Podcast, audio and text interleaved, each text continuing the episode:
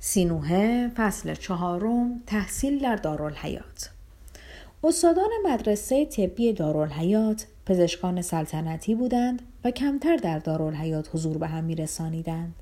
برای اینکه بیماران توانگر به آنها مراجعه می کردند و اوقات آنها طوری صرف مداوای بیماران می گردید که فرصتی برای حضور در دارالحیات باقی نمی ماند.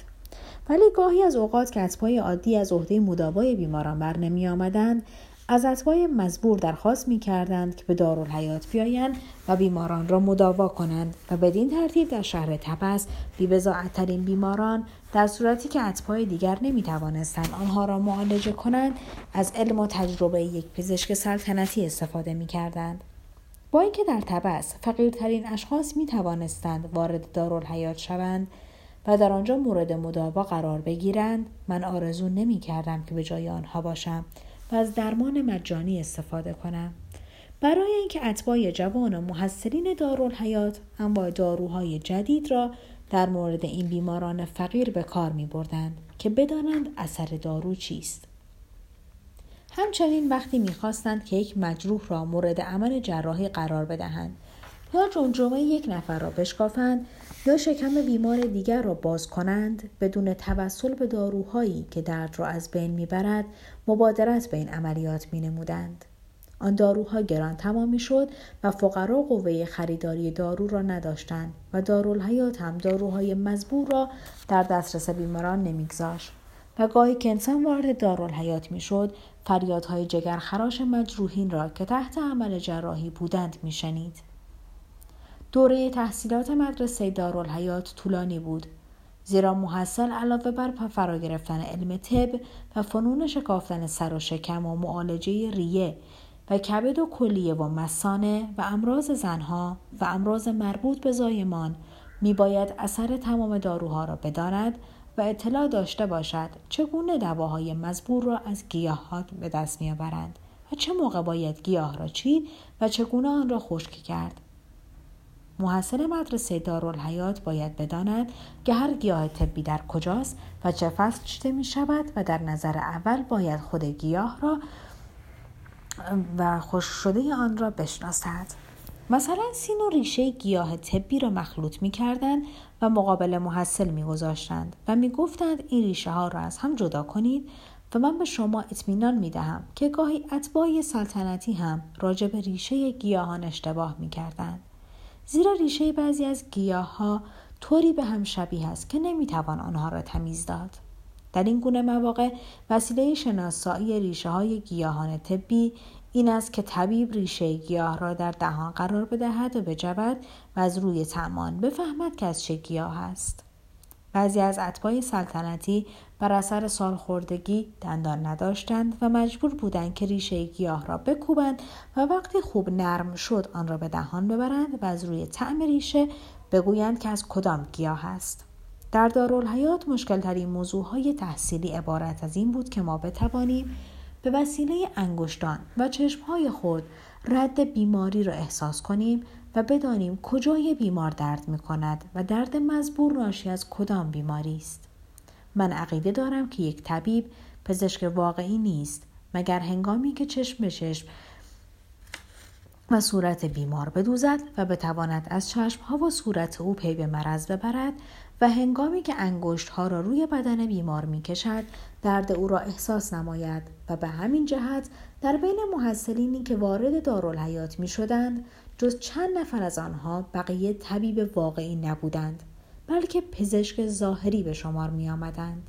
حتی اگر طبیب سلطنتی هم می شدند باز فاقد شم شناسایی امراض بودند و در دارالحیات دو نوع امراض مورد مطالعه قرار می گرفت یکی بیماری هایی که ناشی از جسم است و این بیماری ها بر اثر غذای پخته و پیری تولید می شود و دوم بیماری های ناشی از روح زیرا روح مولد بیماری می شود و برای اینکه تولید بیماری کند این وظیفه را به ارواح کوچک می سپارد و ارواح مزبور آنقدر کوچک هستند که صدها هزار از آنها را می توان روی وسعتی به قدر ناخنجا داد ولی هر یک از آنها به تنهایی می توانند مسبب یک بیماری شوند. ما در دارالحیات می باید بدانیم چگونه دردها را به وسیله دواهای مسکن تسکین می دهند و چه باید کرد که وقتی سر یا شکم یک نفر را میشکافند او احساس درد نکند. ما باید بدانیم چگونه باید بعضی از دردها را افزایش داد زیرا بعضی از امراض را نمی‌توان معالجه کرد مگر به وسیله افزایش درد. یکی از رشته های تحصیلی این است که چگونه یک ما یک مرض را به وسیله ایجاد یک مرض دیگر معالجه نماییم.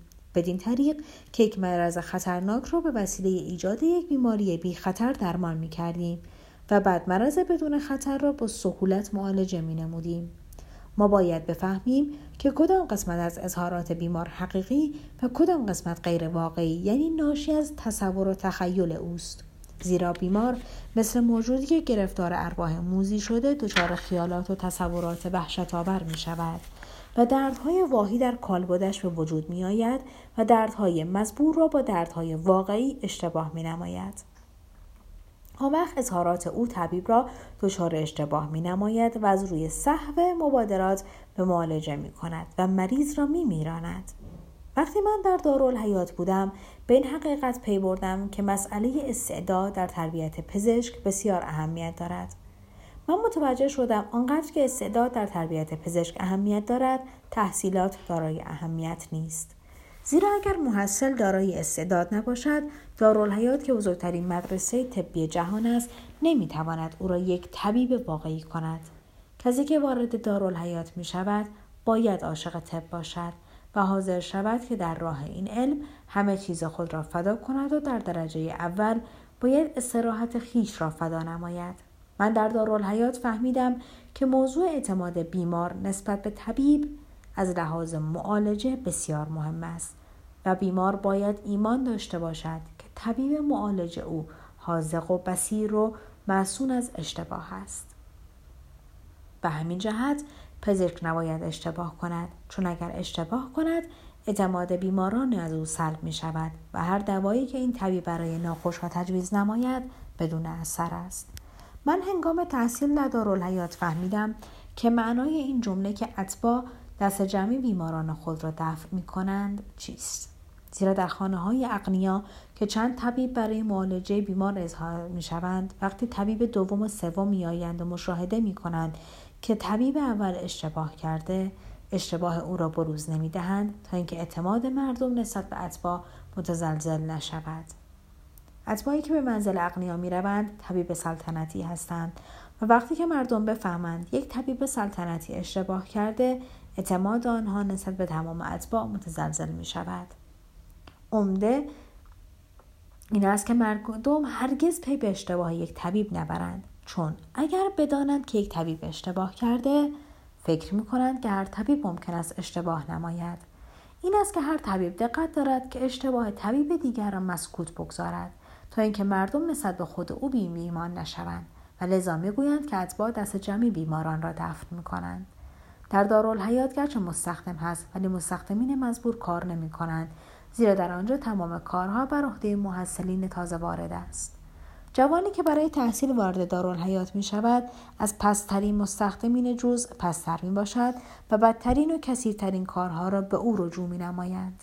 فقط فرزندان اشراف و کاهنین بزرگ به مناسبت اینکه ثروت دارند مستثنا می باشند ولی آنها هم کارهای خود را محول به محصلین کم بزاعت می نمایند. در نتیجه یک محصل کم بزاعت هم خدمتگزار دارالحیات می شود و هم خدمتگزار توانگر. قبل از اینکه تحقیقات طبی در دارالحیات شروع شود باید شاگرد از فن نظافت مستحضر گردد و این حقیقت در مغز او فرو برود که هرگز در هیچ مورد نباید یک کارد, یک کارد سنگی یا فلزی را به کار برد مگر اینکه قبلا در آتش نهاده باشد.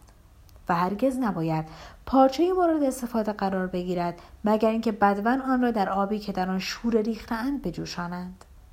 تمام ابزارهای چوبی که نمی‌توان آنها را در آتش قرار داد برای هر دفعه که مورد استعمال قرار می‌گیرد باید جوشانیده شود. موضوع نهادن کاردهای سنگی و فلزی در آتش و جوشانیدن پارچه های در آب مخلوط با شوره طوری حواس مردم را پریشان کرده بود که نیمه شب از وحشت از خواب می جستم و تصور می کردم که کاردی را بدون قرار دادن در آتش مورد استفاده قرار دادم. من در خصوص این مسائلی که در تمام کتاب های طبی نوشته شده زیاد صحبت نمی کنم برای اینکه هر کس یک کتاب طبی بخواند می‌تواند به این نکات پی ببرد. بلکه راجع به چیزهایی صحبت خواهم کرد که هنوز در هیچ کتاب طبی نوشته نشده و ممکن است که در آینده هم نوشته نشود. دارالحیات دارای لباس مخصوص بود که ما وقتی وارد آن شدیم لباس مزبور را پوشیدیم. این لباس هم مثل تمام چیزهایی که در دارالحیات به کار می‌رفت در آب مخلوط با شوره جوشانیده می‌شد. تمام محصلین در آنجا یک شکل لباس می پوشیدند ولی گردنبند آنها فرق داشت و هرقدر محصل در تحصیلات خود جلو می‌رفت گردنبندی دیگر از گردن میآویخت. من به جایی رسیده بودم که می توانستم دندانهای مردان نیرومند را بیرون بیاورم و دمرها را بشکافم و جراحات آنان را خارج کنم. و از استخوانهای اعضای شکسته را طوری کنار هم قرار بدهم که جوش بخورد و فرق با استخوان سالم نداشته باشد. به طریق اولی می توانستم اجساد را مومیایی کنم. زیرا مومیایی کردن اجساد نزد ما یک عمل طبی نیست بلکه افراد عادی هم که سواد ندارند می توانند به دستور یک پزشک جسدی را مومیایی کنند. من از هیچ زحمت سخت رو گردان نبودم برای اینکه طب را دوست می داشتم و لذا داوطلبانه هنگام اعمال جراحی در مورد بیماران غیرقابل علاج کسیفترین کارها را تقبل می نمودم تا ببینم که پزشکان سلطنتی چگونه بیماران غیرقابل علاج را که از هر ده نفر آنها نه نفر می مردن مورد معالجه قرار می دهند. پزشکان سلطنتی برای درمان بیماران غیرقابل علاج طوری معالجه می کردند که تمساه را هم نمی توان آنطور بدون ملاحظه مورد مداوا قرار داد و من خوب میفهمیدم که مردم بی جهت از مرگ می ترسند زیرا خود مرگ ترس ندارد بلکه برای بسیاری از اشخاص موهبتی بزرگ شبیه به موهبت دیدار خدای آمون است. این بیماران غیرقابل علاج تا روزی که زنده بودند دائم از درد بر خود میپیچیدند ولی وقتی که میمردند در قیافه آنها حال آرامش و آسایش پدیدار می‌شد. به طوری که هر کس آنها را می‌دید می‌فهمید که آسوده شدند در حالی که من جهت فرا گرفتن فنون طب زیر دست اتباعی سلطنتی بیماران غیرقابل علاج را معالجه می کردم ناگهان اجاز شبیه با که در مدرسه ظهور کرده بود بر من ظاهر شد و در روح من این فکر به وجود آمد. برای چه؟ من تنها موقع به فکر برای چه نیفتاده بودم و در آن وقت متوجه گردیدم که برای چه کلید حقیقی تمام اسرار است و اگر کسی بتواند به خود بگوید برای چه؟ و جواب این سوال را از روی صمیمیت پیدا کند می تواند به تمام اسرار پی ببرد. علت اینکه من توانستم متوجه شدم که برای چه وجود دارد از این قرار است.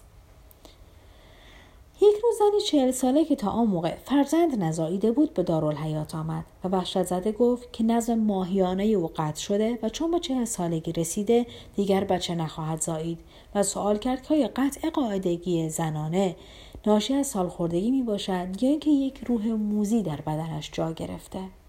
من به زن گفتم که طبق کتاب عمل خواهم کرد تا بدانم قطع قاعده زنانگی تو ناشی از آبستو شدن هست یا نه. ولی تو بعد از این باید هر روز به اینجا بیایی و هر دفعه هنگامی که وارد دارالحیات شوی که بتوانی ادرار خود را به ما بدهی. زن پرسید شما ادرار مرا چه خواهید کرد؟ من گفتم با ادرار تو گندم خواهیم رویانید. بعد همانطور که در کتاب نوشتند من دو پیمانه کوچک گندم را مقابل آفتاب در زمین کاشتم و روی یکی از آنها آب معمولی ریختم و روی زمین دیگر ادرار آن زن را پاشیدم و نشانی های دقیق گذاشتم که دو مزرعه را با هم اشتباه نکنم از آن پس هر روز آن دو مزرعه کوچک را یکی با آب معمولی و دیگری با ادرار آن زن آبیاری می کردم.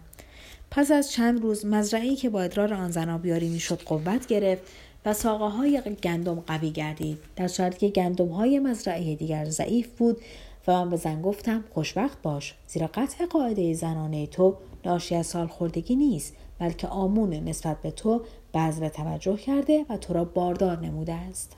زن از این بشارت به گریه درآمد و یک حلقه نقره به وزن دو دنیه به من داد.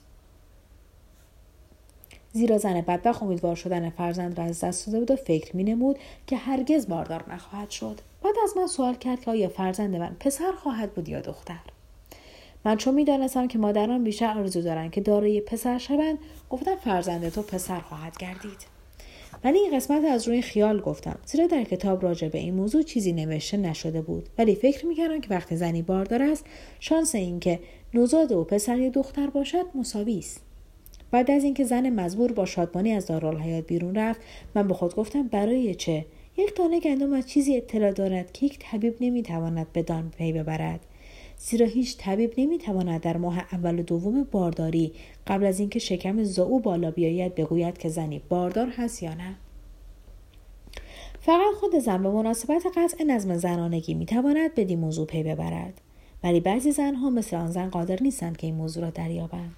در آن روز برای اولین مرتبه فهمودم برای چه؟ به ذهن من رسید و نزد یکی از استادان رفتم به او گفتم برای چه دانه گندم می‌تواند بفهمد که زنی باردار هست یا نه؟ ولی ما نمی‌توانیم بفهمیم. استاد نظری از روی حیرت به من انداخت و گفت برای اینکه این موضوع در کتاب نوشته شده. ولی این جواب مرا قانع نکرد و نزد استاد دیگر که وی فرزندان سلطنتی را میزایانید رفتم و از او پرسیدم برای چه یک مش گندم که در زمین کاشته شده و میفهماند که زنی باردار هست یا نه. زاینده فرزندان سلطنتی گفت برای اینکه آمون که خدای تمام خدایان است اینطور مقرر کرده که وقتی گندم را به وسیله ادرار زن باردار آب می‌دهند بهتر رشد می‌کند. وقتی این جواب را به من می‌داد و متوجه شدم که مرا به نظر یک روستایی بی سواد میگرد و من با این سوال نزد او خیلی کوچک شدم. ولی جواب او مرا قانع نکرد و نفهمیدم که او و سایر اتباعی سلطنتی فقط متن کتاب ها را می‌دانند و از علت به کار بردن دواها بدون اطلاع هستند و هیچ یک در صدد بر نیامدند که از خود بپرسند برای چه باید هر کارد سنگی و فلزی را قبل از به کار بردن در آتش قرار داد؟ یک روز از یکی از اتباع سلطنتی پرسیدم برای چه وقتی تار انکبوت و کفک را روی زخم گذاری معالجه می شود در جواب من گفت برای اینکه در کتاب چنین نوشتند و رسم اینطور بوده است. در کتاب اجازه داده شده بود شخصی یک کارت سنگی یا فلزی را به کار می‌برد در بدن انسان مبادرت به 182 عمل جراحی نماید. طرز هر یک از 182 عمل در کتاب ذکر شده بود. و وقتی من پرسیدم که برای چه نمی‌توان 183 عمل کرد به من جواب می‌دادند که کتاب اینطور نوشته و رسم چنین است و باید از رسوم و آنچه در کتاب نوشته پیروی کرد.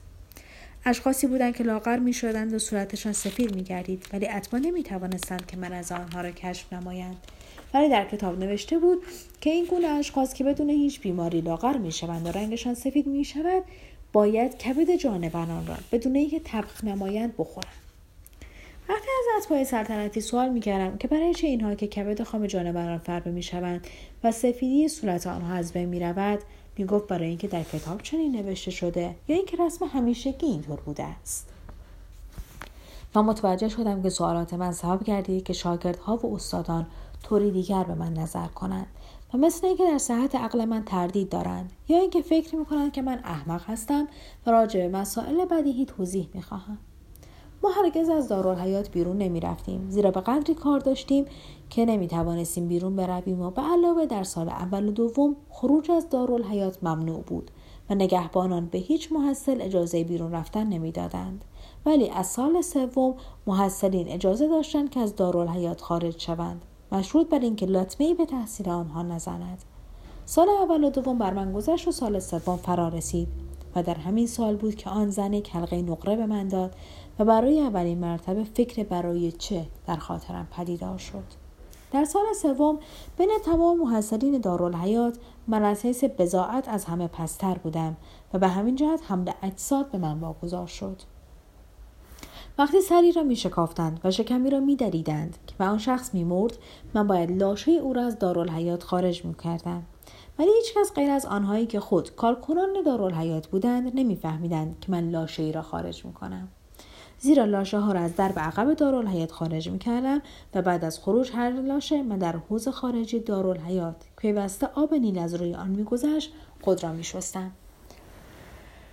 یک روز بعد از خارج کردن یک لاشه و شستشو در حوز لباس خود را پوشیدم و خواستم برگردم که یک مرتبه صدای زنی گفت ای پسر جوان و زیبا اسم تو چیست؟ من دیدم زنی که اسم مرا می‌پرسد جامعه کتان در بردارد و جامعه او به قدری ظریف است که سینه او دیده می شود. معلوم بود که زن مزور ثروتمند است.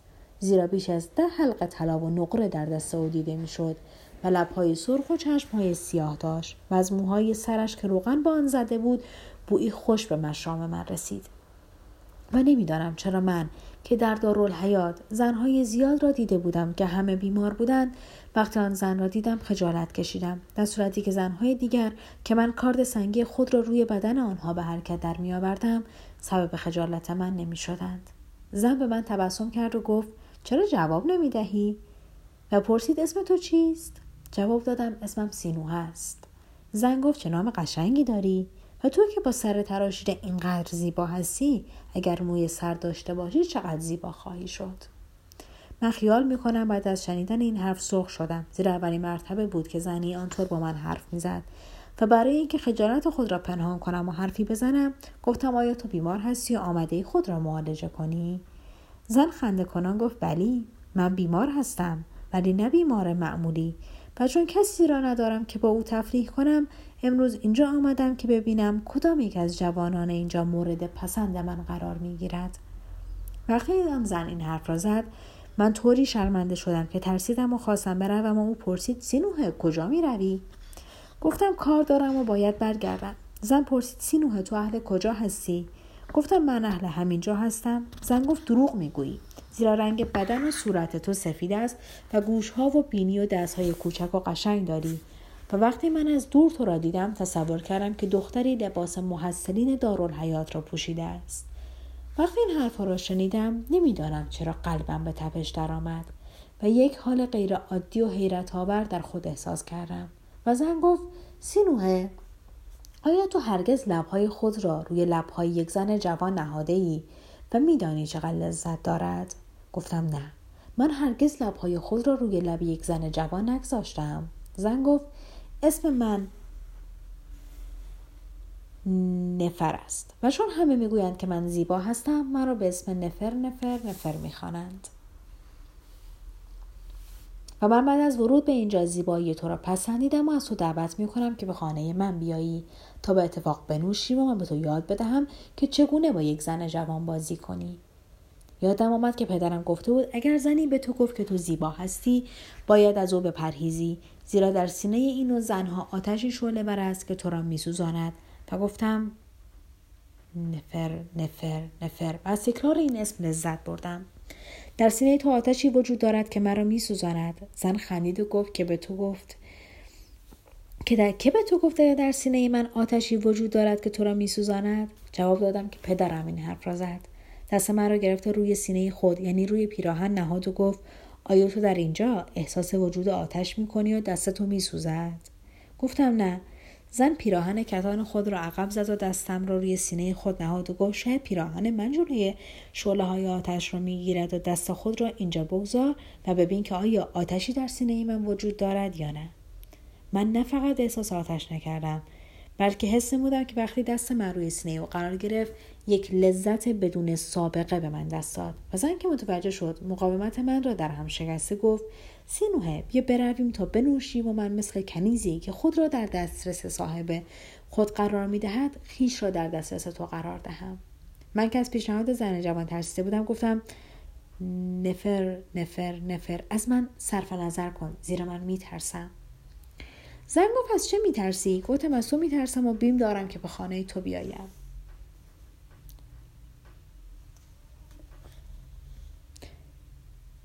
زن خنده کنان گفت پسر فرعون آرزوی مرا دارد و جوانان ثروتمند به من حلقه طلا می‌دهند که روزی یا شبی را با من بگذرانند و من درخواست آنها را نمیپذیرم و از این جهت خواهان تو شدم که تو زیباترین جوان مصری هستی و من هرگز مردی را به زیبایی تو ندیدم.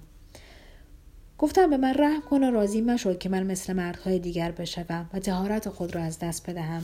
زیرا مردی که با زنی که خدای آمون برای او در نظر نگرفته بخوابد تهارت خود را از دست می‌دهد. زن خنده کنان گفت سینوه تو بسیار ساده هستی یا من حیرت می‌کنم که زنهای تبس چگونه تا امروز تو را به حال خود گذاشتند زیرا محال است که یک پسر زیبا مثل تو در کوچه های این شهر حرکت کند و چند دختر او را تعقیب ننمایند مگر اینکه پیوسته با پدر و مادر خود باشند. آنگاه گفت سینوه اکنون که نمی‌خواهی به خانه من بیایی و بگذاری که من با تو تفریح کنم یک هدیه به من بده. می‌خواستم حلقه نقره را که زن باردار به من داده به آن زن بدهم. با او گفت این حلقه شایستگی مرا ندارد و تو باید هدیه ای به من بدهی که شایسته من باشد. گفتم من یک جوان فقیر هستم پدر و مادرم نیز فقیر می باشند و نمی‌توانم به تو یک هدیه گرانبها دهم. زن گفت در این صورت هدیه از من پذیر و یک انگشتر را از انگشت خود بیرون آورد و من دیدم که روی انگشتر یک نگین سبز رنگ وجود دارد و آن را به من تقدیم کرد. من خواستم از پذیرفتن انگشتر رو خودداری کنم ولی گفت من یک زن ثروتمند هستم و دادن این انگشتر به تو برای من تأثیری ندارد. ولی سبب خواهد شد که تو مرا فراموش نکنی و شاید روزی بیاید که تو این خجلت را کنار بگذاری و نزد من بیایی و در آن روز خواهی توانست در ازای این انگشتر هدایای گرانبها به من بدهی. انگشتر را از او پذیرفتم و زن جوان با تبسم مرا ترک کرد و من حس می نمودم که بعد از خروج از معبد سوار تخت روان خواهد شد و به خانه خود خواهد رفت.